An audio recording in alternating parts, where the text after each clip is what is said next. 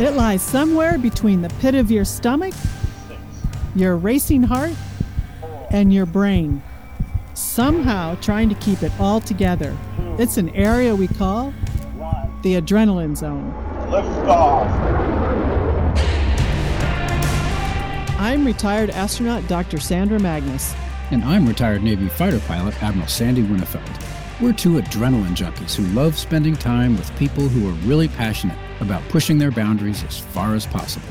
In November of 2022, the Artemis 1 mission launched out of the Cape Kennedy Center, headed to the moon for the first time in over 50 years.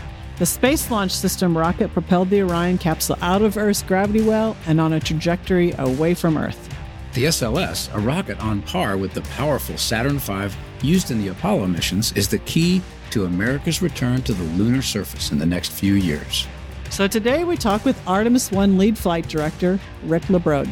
We caught up with Rick late one afternoon at the Johnson Space Center. We'd like to welcome Flight Director Rick LaBrode of the NASA Johnson Space Center to the Adrenaline Zone. Welcome, Rick. Hey, well, thank you. I appreciate you all having me. I'm looking forward to this today. Yeah, well, Rick, um, you know, for a humble fighter pilot, it's really a privilege to be able to talk to somebody who's a flight director for something as ambitious as the Artemis uh, mission, and, and, to say nothing of all the other things that you've done. So, give us a picture. You know, everyone's seen pictures of mission control. You know, and consoles all room with people staring intently at the screens, but not really. You know, people like me don't really know what the flight director does. Can you tell our listeners what what your role is for a NASA mission, and you know, where are you located for a flight? So actually, um, the part you see on TV where we're in mission control, that's just one piece of it. And actually, the smaller piece, you know, it's probably 10% of the job. 90% of the work is done before we even get on console. Um, but before we get there, the part in, in, in mission control is you saw those other consoles. Each system on a vehicle, whether it's, you know, we started back in Apollo, we did it with the space shuttle, we do it with International Space Station and we're doing it with Artemis. Each system on the vehicles has a single console that's actually responsible for monitoring control those systems configuring so each of those consoles are looking at their system now just to do the nominal mission or to respond to anything that's off nominal, they work that through the flight director. They have to basically go through the flight director to get the permission to go and do what they need to do. And they, we talk it out over, uh, on the loops and, and figure out what the best course of action is. And then we give them to go and they go and execute that. They're the experts of their systems. The flight director just basically manages it all and pulls it off. We actually are looking at the bigger picture and we know what uh, the puts and takes are. You know, you may be doing something in your position that may be affecting somebody over in this other position. So we need to take all that uh, to bring that big picture uh, piece of the story to uh, to the console. So I guess you're responsible for sort of, you know, before there's a launch, all these different people who have safety inputs come to you and you've got to get an up from all of them. And that's maybe that's hard enough, but uh, while you're actually flying, if somebody needs to do something, uh, you have to be able to recognize there may be an unintended consequence over here, and and let's bring the right people together. Okay, cool. Yeah, and the buck really stops at the flight director console. You know, we were ultimately responsible for the well-being of the crew, although we didn't have crew on my Artemis One mission. But for any other um, crewed mission, we are responsible for their well-being, their safety, as well as uh, the vehicle itself safety, because that's a national asset for right taxpayers and we have the authority. We, we try to pre-plan and we think about all the what if scenarios that could go wrong. And we build flight rules that make real-time decision making easy, right? Because if we've already thought out that scenario and thought about what are the implications to it, and then we write it down. This is the action we're going to take. And we put this in a flight rule. So those make the real-time decisions easier. It's when we don't have a flight rule that covers that scenario where the flight director earns his his his paycheck and, and, makes the decision as to what needs to be done in order to keep the crew, the vehicle safe and complete the mission. And we've had a few of those over the years in the ISS program. But you know what, Rick, I don't think people understand how highly competitive it is to become a flight director. And I would argue it's probably even more competitive to be a flight director than it is to be an astronaut. So congratulations. Well, thank you. Yeah, it is. No, it's really it's it's more competitive because it's a smaller group of people and they have to go all the way through the training and so I have to ask, and I don't know if we've ever talked about this before, but what what made you want to become a flight director and what was your path into that position? Yeah, well, it's really a good question because it's it's actually interesting. Now, the aspiration to be a flight director that's that's I think almost every flight controller who works in mission control, they aspire to be the person who's large and in charge in the room. And that, and I was no different, right? I wanted to be the guy who people came to to ask the questions and got permission to go and do stuff. But when I first hired on right out of college, a long time ago, at 1985, uh, I was a shuttle flight controller, and I hired on as a contractor. So we have a, a mix of civil servants or federal employees and contractor personnel. And it's really a badgeless society for the most part. You can have a front room contractor telling a back room federal employee what to do. You know, that's just the way it works. And it works perfectly. No change. You know, I aspired to be the flight director, but it wasn't even an option because back then contractors couldn't even apply for a flight director position. Well, I just happened to be at the right point of my career at the right time when they decided to open it up for contractors to apply. And lo and behold, I uh, was blessed and I got selected as the first contractor flight director. And when I was selected, I actually changed badge, badges and became a federal employee. What year was that? I don't remember. That was 1998. 1998. Yeah, two years after I was there. So now, now it, routinely we are hiring contractors because it, it just broadens your the field of people that can apply. So it works out. It worked out really, really well. It's just like I said, right spot at the right time in my career. So yeah, I hear you. So you know, Rick, uh, Sandra's always educating me on on all things space, and something I didn't realize until recently when she told me was that the launch control center at Kennedy Space Center actually is in charge of the launch. You know, the countdown and all that kind of stuff. And then when the vehicle clears the tower, at that moment is when it switches over to Houston which is odd to me as a fighter pilot. Like, you mean at the most critical, maybe dynamic part of the flight, you know, we're, we're handing off control to somebody else. Can you talk us through that process and, and what is, is your role as part of that handover? Sure. First of all, let me make a minor correction. It actually doesn't happen at Tower Clear, although you hear that uh, commonly. It actually happens at solid rocket uh, booster ignition. Oh, so before it's even lifted off. Okay. Yeah, right. Right when as soon as the engine's light. That makes more sense to me. Yeah, the reason being, as soon as uh, those guys light, right, the umbilicals pop, and you, and at that point, the folks at Cape Canaveral, KSC, they don't have a connection to the vehicle. They don't have an RF link to the vehicle. Um, they only have a hardline link. So immediately, we in Johnson Space Center here at, at Mission Control in Houston have control of the vehicle because we have the RF links that are established, and we're ready to command right away. Okay. And those RF links are active before the launch, obviously, or you wouldn't let it go. Yeah. Right, right. Exactly. They are. And so you're you're in control of the whole process though, right? I mean, y- you own both the launch and the the transition. Well, no, like uh, they actually they push the the big red button, right, to light the engines. Okay. Okay. Now we're working with them hand in hand leading up to the launch. You know, they process the vehicle, they stack it, they test it, and we support a lot of those efforts. But on the day of launch, you know, we'll have a we have uh, command windows where we actually send commands from from Johnson Space Center Mission Control to configure the vehicle and get it ready for launch. Because uh, there's things that the vehicle needs to do during ascent that we need to control, like what antenna, antennas to select to maintain communication. So we put these commands on board pre-launch now, there's some commanding that the the folks do from Cape Canaveral, uh, so it, it's a, it's a combination. Um, but one of the big things they're doing are uh, they're monitoring what we call launch commit criteria, and essentially, we want to make sure when the vehicle launches that we don't inherit a vehicle that is already uh, in a bad situation. As far as like if you lose, you know, for a lot of our systems, we have redundancy in pretty much everything, right?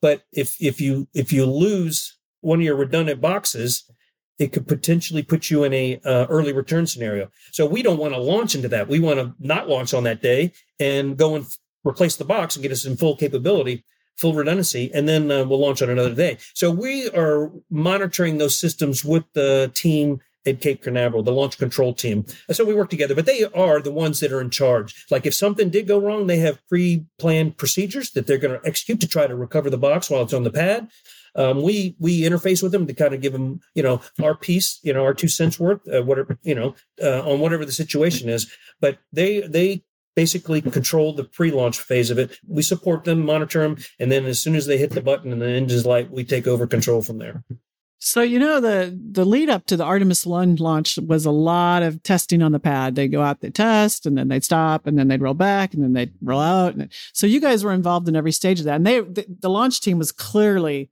learning a lot. I mean, first vehicle, monster vehicle, not unexpectedly, there were a lot of lessons that they were learning down there. What about on your side? Were you guys learning things as well? Yeah, absolutely. That's why we tried to tie in and, and support all those activities. Um, because it was a learning experience for us as well. You know, every time they power on the vehicle, we see something new just to see how it responds at, at power up. And that's not just with the launch control team. You know, after the vehicle was stacked, we did it all through the development phase of Orion and through the SLS, you know, the core stage and and the uh, and the upper stage. We try to support every bit of testing they did because it was a great opportunity for the flight control team to gain experience and learn because you know it's the first time for us flying these vehicles too. So uh, we try to participate in those as much as as possible. So a, a couple of related questions since you're the flight director, but in terms of a go no go criteria for an actual launch, you know, if a system's broken, there's redundancy everywhere, but I'm sure you you don't want to use any of that redundancy up on the pad. And are you are you responsible for that decision as as an overall responsibility, or do you just own the flight part and somebody else is making that we're going to go or not go? It's pretty much the flight part, but we work very closely with the, the launch control team to develop those criteria, the launch commit criteria, because we're the ones who have to operate the vehicle. So we know uh, and we write the flight rules for like we have a, each section. I was talking about the, each of the different consoles. They each of them have their own section of flight rules, and the very last rule in the flight rule in each section is a early return rule. So if they experience uh, any particular failure in their system, depending on what the failure is, if it leaves the vehicle zero fault tolerant to a safe return, then we're going to call it an early return mission. So we're going to bring it back before that other, in hopes of getting it home safely before that next failure happens. Because if that next failure happens, we lose the vehicle. And we leaned forward quite a bit on Artemis One because we, we it was a test flight and there was no crew, so we were a little more lenient on what we did there. But once we got, you know, and I'll tell you, one of our primary mission objective for Artemis One was to test the heat shield, and uh, that that was going to protect the crew module on reentry, and we wanted to test it at lunar return velocities and conditions. So we're talking like 11.6 kilometers per second, really, really fast. And once we did the trans lunar injection, the big burn that, that basically sent Orion on the way to the moon, we basically will have achieved that, that objective we could turn around right away and come back and we're going to come in at over 11.6 kilometers per second. So we leaned forward. We would, if we had a system where if the crew was on board, we wouldn't even have done it and they would bring them home safely. We leaned forward and we would actually go, we, our rules said we would actually burn TLI and then we'd pick an early return trajectory and bring it home safely. Well, that's interesting because I was going to ask you uh, if you did anything different for Artemis 1 than you will for Artemis 2 with crew. And it sounds like you know, it wasn't just like a total dress rehearsal. You were actually able to be a little more aggressive uh, with Artemis One. Absolutely, purposely test flight in order to be able to test that vehicle and make sure it's going to be safe for us to put the crew on board. Yeah, and we want to get into that a, a, little bit later, all the stuff that you guys did test, but a little bit more about the planning, because I don't think people realize how difficult flight planning is. I was shocked when I worked in the control room to to the the the minutia that you have to sort of balance. So, can you just talk a little bit about that process? Yeah, sure. So earlier I told you that the on console piece is really ninety percent. I mean, eight uh, ten percent of the job. The other ninety percent is actually getting ready for the mission. So it starts early on, and I'll, I'll give you the numbers here in a minute. But it starts early on where the programs and the enterprise they give us their mission requirements and their priorities. Okay. What they want us to accomplish on the mission. And then we, as the flight ops team and myself as the lead flight director, we build a timeline that's going to achieve all their, their mission requirements and their priorities. Then we go and train that. So we go and do simulations and simulations and we, and we just train it and train it and train it. And then the on console piece is the execution. So we do plan, train, fly and, and the plan and the train takes a long time. I started working, it was interesting. Sandy knows about this. After uh, each mission, we actually have a ceremony in mission control where the flight director office selects one discipline or one individual to hang the mission plaque. All right. And it's an honor. You know, typically they've done something above and beyond the call of duty. They've, you know, they've done something to save the mission, what have you. But it's a really neat ceremony. It's a nice, it's a, it's a nice honor. Well, we were doing the one for Artemis One, and I started talking about you know how how hard it was because this my lead team and I we worked this mission for so long. I started looking at the numbers and we started building our flight products in um, then that's like procedures flight rules and uh, documentation that we used for the mission we started building those in 2018 okay Wow. so four years before the flight yeah and then uh, many of the leads myself included we actually worked the exploration test flight number one which was back under Constellation, but it was a test flight of Orion. It was really short. It was only two orbits around the Earth. It went up to 3,100 miles and it came screaming in. So it did test a lot of the systems. But we did that in December of 2014. And then every Wednesday leading up to the mission, I would have a, a, a team tag up with my lead team members, and they'd kind of go, we go through each one of them, and they'd give me the latest status of any issues they're working, if they need help from me or anything like that. And I did my last one after the mission, and I uh, one of the guys sent me an email when he heard that it was going to be the last one. He's and he forwarded the email that I had sent early on in the planning phase when we were starting just starting up our our um our team tag ups. it was dated 2009. That's how long I've been working this mission. Oh my God, Rick. Did we have email back in 2009?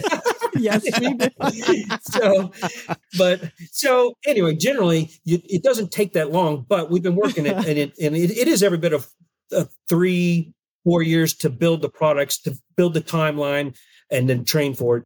I'm thinking of you know the, what we call the NATOPS manual for for a, like an F-14 is like this thick, you know, and you have a classified version that's this thick.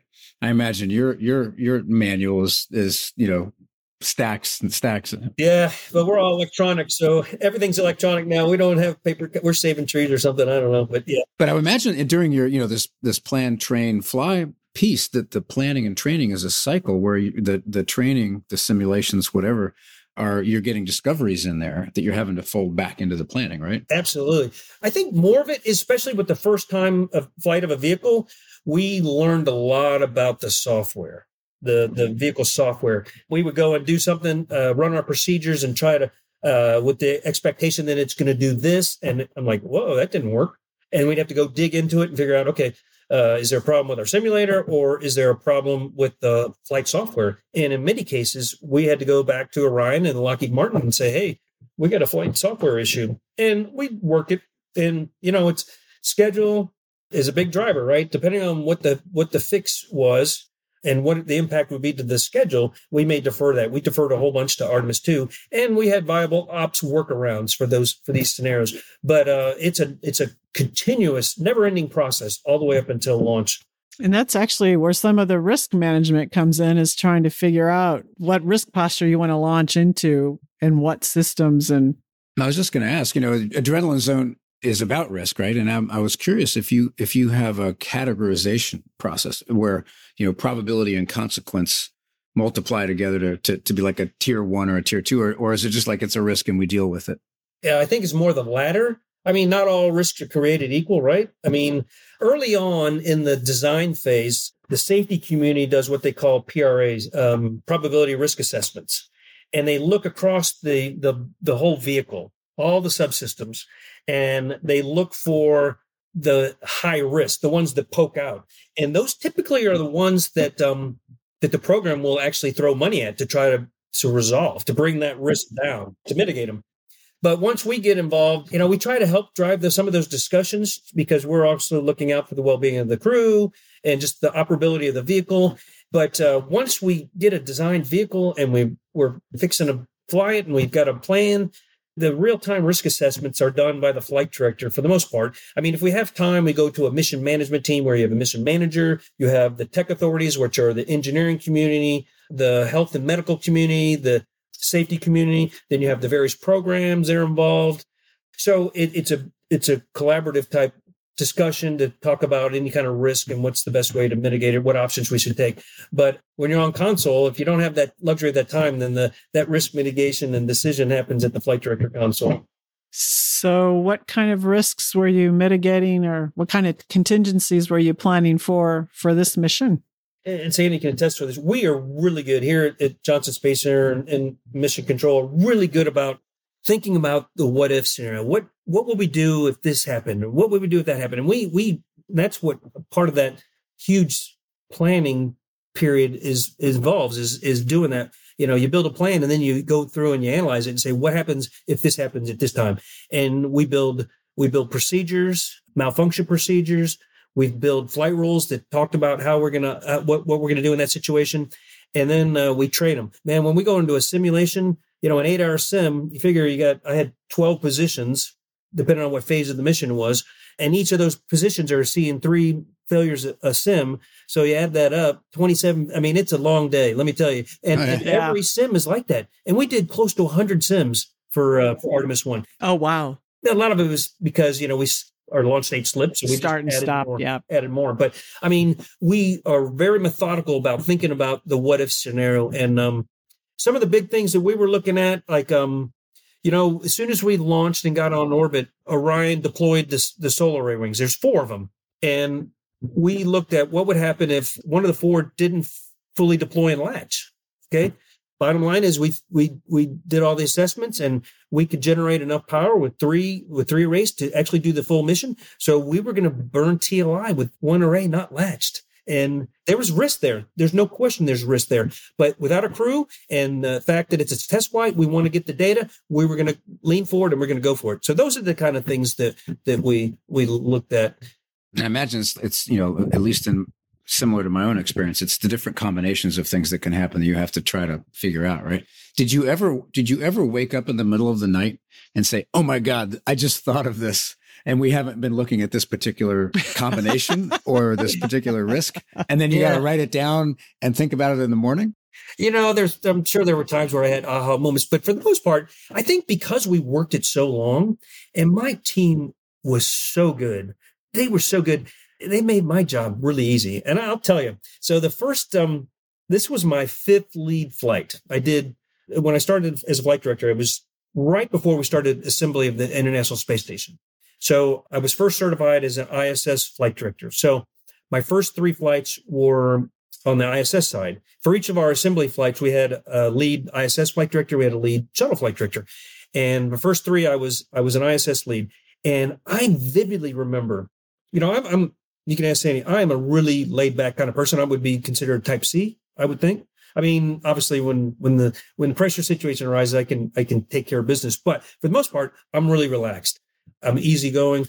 But I remember those first missions that I was late on. As we got close to the mission, I started having problems. I couldn't sleep. You know, I'd wake up in the middle of the night and my mind would be going a thousand miles an hour trying to think about all the things I got to do.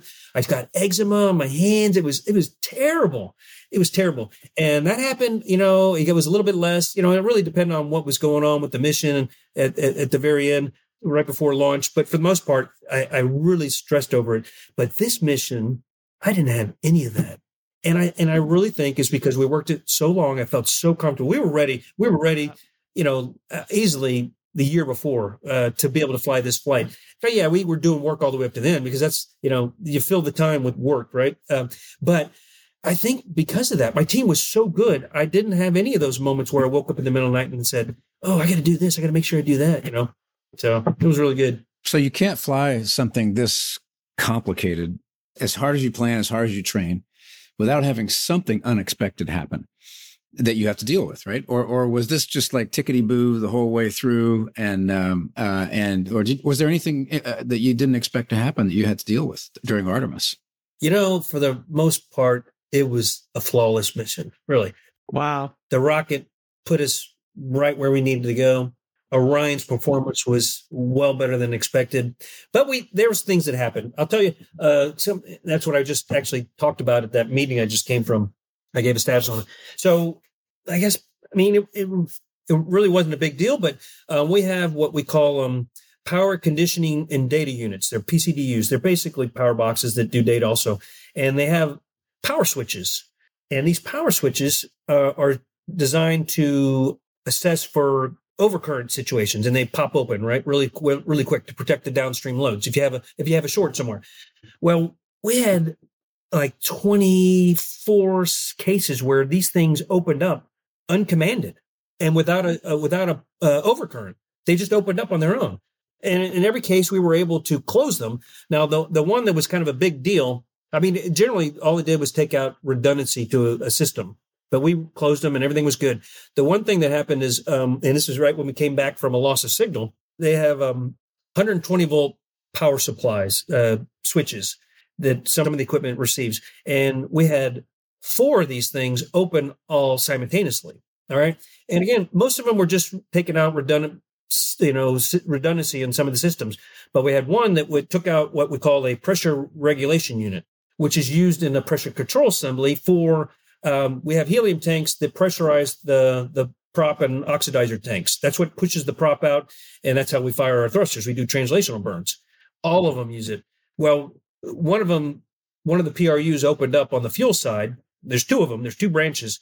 And if we couldn't reclose that, it would have been an early return scenario because if you lose that other one, then you basically lost your capability of doing translation because you can't you can't push fuel to the to the thrusters.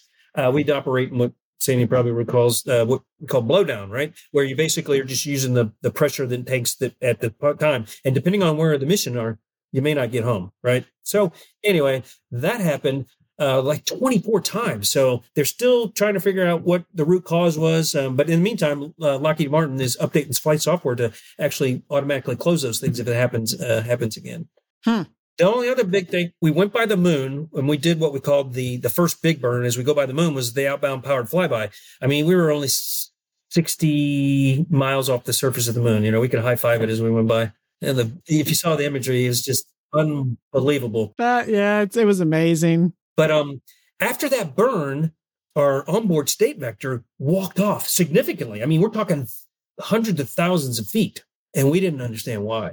Well, we worked through it and figured out that um, it's interesting. We use a, a covariance to help generate the solution, and the covariance, as you is affected by the effects of gravity as you go by the moon. You know, we use a sphere for the covariance for doing our burn solutions, and the gravity stretches and changes the, the shape of the covariance, and we weren't accounting for it. So we just opened it up, and, and it worked perfect on the way back on the return power flyby, no issues at all. But uh, it took us a while, so that was that was a pretty big deal. That was a really big deal, actually. So, Sandy, we were talking about some of the challenges of space traffic management earlier. This is exactly that. With, but it's funny because the the gravity on the the moon is so slight that you're like, why would I be worried about it? But clearly, it's a factor. Yeah. Hmm. Hey, so you talked about the the heat shield being the main test point. What other risk reduction activities were you doing during Artemis One to prepare for Artemis Two when the crew's gonna be on board? Yeah. So I told you about the, the the requirements or the mission priorities that we received ahead of time. A lot of those included what we called flight test objectives or developmental flight test objectives, and essentially, basically wringing out the systems, trying to see how they function in in the environment. So our priorities, like I said, the first one was to test the heat shield. Second one was to actually operate the vehicle in the environment and just test all the systems. You know, comm systems, cooling systems, the onboard computer systems, the guidance, navigation, and control, all of those. So, and then the third one was actually recovery of the of the capsule. We want to uh, want the recovery forces to be able to practice recovery to make sure we they know how to do it before we put a crew on board. The mission went so well, as I just as I just alluded to, we actually added additional like 21 additional developmental flight test objectives real time during the mission, and they were things like um. So let's um let's plume the solar arrays to see how that radiative heating is to see if it really you know we have we had models what we thought it was going to do. We're going to get real data do do we did that. We had constraints about you know how long orion could go out of attitude and we had a limit of three hours continuously. And but if you did that three hours once you had to go back to tail to sun which is our, our normal our normal attitude we had to go back there for 10 hours. So we needed to see if if, if that you know, those assessments generally have a lot of conservatism in them. So we wanted to get the real data so we could actually update the models and and relieve some of those constraints for future flights for when we fly the crew. We did a lot of that. I'm not an astronaut, so I can ask a really dumb question, right? I'm allowed to do that. I know we never did this during the Apollo program, but these are expensive vehicles. Is there any chance that you would ever reuse an Orion, or is it one and done? Absolutely most of the avionics were pulled out and already going to be used on Artemis 3 or, or 4. So the, so the capsule itself will not be u- reused, but some of the systems would be? Is that? Actually, the capsule is going to become Orion and Lockheed Martin's engineering test vehicle. They didn't complete all their certification on, and I don't I don't know to what detail, but they didn't complete all the certification before Artemis 2. Everything they needed for Artemis 1 was completed, but they're going to take this engineering test vehicle. And um, after they take all the avionics they want to reuse, and you know they remove the heat shield, and I just found out is they're going to reuse the heat shield. at least that was the plan. They're going to take the Avcoat off of it and reuse the frame because it's it's monolithic blocks. So anyway, most of it is being reused, and I I don't know if uh, you know Apollo they never reused them. I don't know if they plan on reflying them, but I, I kind of think they are if they don't sustain any damage. But I, I really don't know, uh, Sandy. So for our listeners, when you do a, an engineering test vehicle, you know, you strip out all the electronics and all that. We're talking about structural, like testing right. to see what the structure can take before it breaks, right? So, so uh, oh wow. I didn't think the structure was designed to be reused. So you think maybe the testing will show that you can reuse the structure too? Uh, you know, I wouldn't go that far to be honest. I'm talking above my level. I don't. I, I, yeah, no, I know this piece. Some of the piece parts in there, especially the avionics, was designed to be reusable. I was gonna say one of the challenges is when you get in the in water. Some of the some you bring water in, salt water doesn't go too well with avionics. Yeah, that's bad. Yeah. Yeah. Okay. And uh, the heat shield performed right, um, better than expected, or as expected, or what? Well, it did as expected. We what we did is um to really test it is we did what we call a skip entry, where we came in and Orion bored into the atmosphere for a while, and then it popped back out, skipped. I think we went like 3,100 nautical miles, and then we bored back in. And so you had basically dual heating uh, regimes, and it really got hot, and and it protected the capsule like it was supposed to. What they did see is some charring that they didn't expect. So they're really analyzing that charring. And it's not going to be, it's not going to prevent us from flying Artemis 2. But what it may ultimately do is, is, um, limit the ranges that we can do those skips. We may have to do a more benign entry, if you will, through the atmosphere. Uh, the skip entry gives gives us more capability of, of hitting the, our uh, landing sites, our splashdown sites, but you know there's we can do a direct we can do a short we can do a long we there's, there's so much capability and we'll just have to wait till the analysis uh, come come out but we know that this, the the shield will protect the astronauts coming back at lunar velocities. So were you measuring the temperature inside the crew cabin during the duration of the mission and during the reentry? Yes um I, you know, I don't have any of that data, but I know we had thermal, uh, we had temperatures, so we knew what the temperatures. Well, we have the data. It's all developmental flight data that was recorded, and I don't know where they are in playing back, so I don't know where where we got to. We also the heat shield also had temperature sensors all over it too. It was captured in de- develop, DFI, developmental flight instrumentation, uh, that didn't come down real time. That they'll have to they got it post flight recorded. So yeah, they got to go check all their models and make sure their models are right. So, Rick, uh, what is next for you? Are you going to be? Uh, maybe they haven't announced yet, so I don't want to put you on the spot. But are, are you going to be the flight director for Artemis Two, uh, or are you, you know, wh- where where is your uh, your personal next move? Yeah, now we have another flight director that's lead for um, Artemis Two, Jeff Radigan. He's actually out on rotation, so um, Zeb Scoville is is filling in for him. I'm helping out you know, because I I have some knowledge from Artemis One that I could help. But there's a whole team of Artemis Two folks. I'll work that mission. My plan is to work that mission as one of the flight directors. You know, because we support around the clock, generally with three shifts, nine hour shifts with an hour handover on each side. Um, so we need a handful of them. It's only a 10 day ish mission, I believe. So, you know, you can technically do it with three teams, but I think we're going to try and certify five teams and get folks in. So I plan on working that. But I'm also, uh, you know, I also we support ISS on a regular basis too. There's a lot of shifts that have to support the International Space Station. I'm lead for a cargo mission this fall. That's a Northrop Grumman cargo mission um, this fall, and so I'll continue to do my ISS work, but also help um, follow along with them um, with the Artemis two planning, and then also getting a little bit involved in like the Gateway planning uh, aspect of it. I, I got a lot to learn there, but I'm starting to follow along with some of that activities too. So you've got to, you've got to stay proficient in all these different systems, and I'm, obviously you can buff yourself back up when it comes time to actually do the job. But but it's more than just you know the average bear focusing on one type of airplane they're flying, you know, and you know switching over to a 767 or something. It's like yeah, this is a big deal, right? It is, but that's part of the fun too, the variety. You know, I've been a flight director a long time uh, 98. So I'm working on 25 years. Thinking about making it a career, right? Uh. yeah, exactly. Yeah. Um, but, you know, if all I did was one program, I probably would have got kind of burnt out and left. you know, but like I said, I started as a ISS flight director, and then about two thirds through the assembly sequence, I got shuttle, certified on the shuttle side. So I did the last. My last mission was a well, I was a shuttle lead, and it was kind of cool because that mission was was um, Pam Melroy, and uh, she she was the woman uh, female commander. And when we docked to ISS, Peggy was the commander. So we had two women commanders in space, which was really cool. I remember that. And then before the shuttle retired, I started working the constellation and exploration. So it's been something different all the time. And and leaving the, you know, it's space ops is just the coolest thing you could ever imagine. Uh, you can't do it anywhere else. I mean, we do have centers around around the country, around the world, but uh, you know, this is where the, the the heart and soul of human spaceflight is, and it's just the coolest thing. But I tell you, when people ask me about, hey, uh, you know, you seem so excited about Artemis One, I tell you,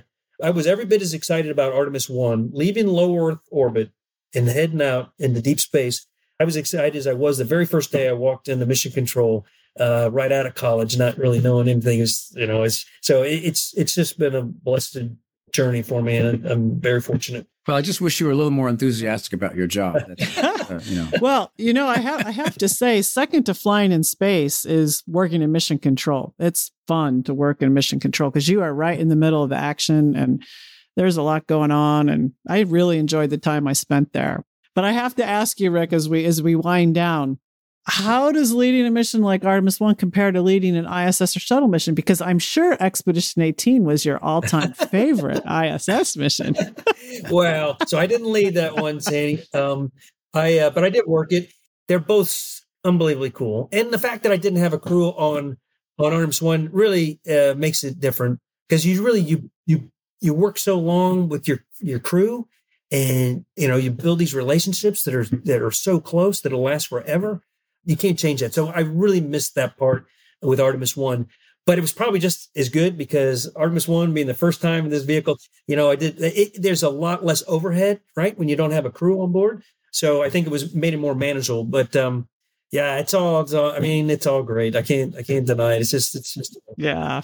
It's it's hard. You love all your children equally, exactly. right? You can't pick a favorite. Yes. I don't want to be around either one of you guys on the day they bring down the ISS and and you know back home to Earth. That's oh, that's a whole another thing. We have to put Sandra on a couch, I think, for that. But uh, I'll be in my easy chair with a, a cold libation. Yeah, yeah, that's going to be tough. Yeah, that's a big job to bring that thing down. Well, Rick, it's been really exciting to talk to you. I think this is going to be a really cool episode for our listeners because you know you don't get behind the scenes. All you see is this, you know, countdown and off goes the rocket, and you get a little bit. But getting behind the scenes of mission control, I think, is really going to be fun for our listeners to get a, you know, to hear what that's like. Yeah, there's a there's a lot going on that the camera views don't show. It's like, oh, these people just sitting in this room. It's like, no, they're actually doing lots of stuff while they're sitting in that room. Well, it's absolutely my pleasure to shed a little bit of that, that insight for y'all, and hopefully, uh, folks can get something out of it. Yeah, well, thanks for what you do, and thanks for uh, having a successful Artemis mission, which is going to take us to the next step. Artemis 2. Can't wait. I know. Artemis 2. Looking forward to it. Amen, brother.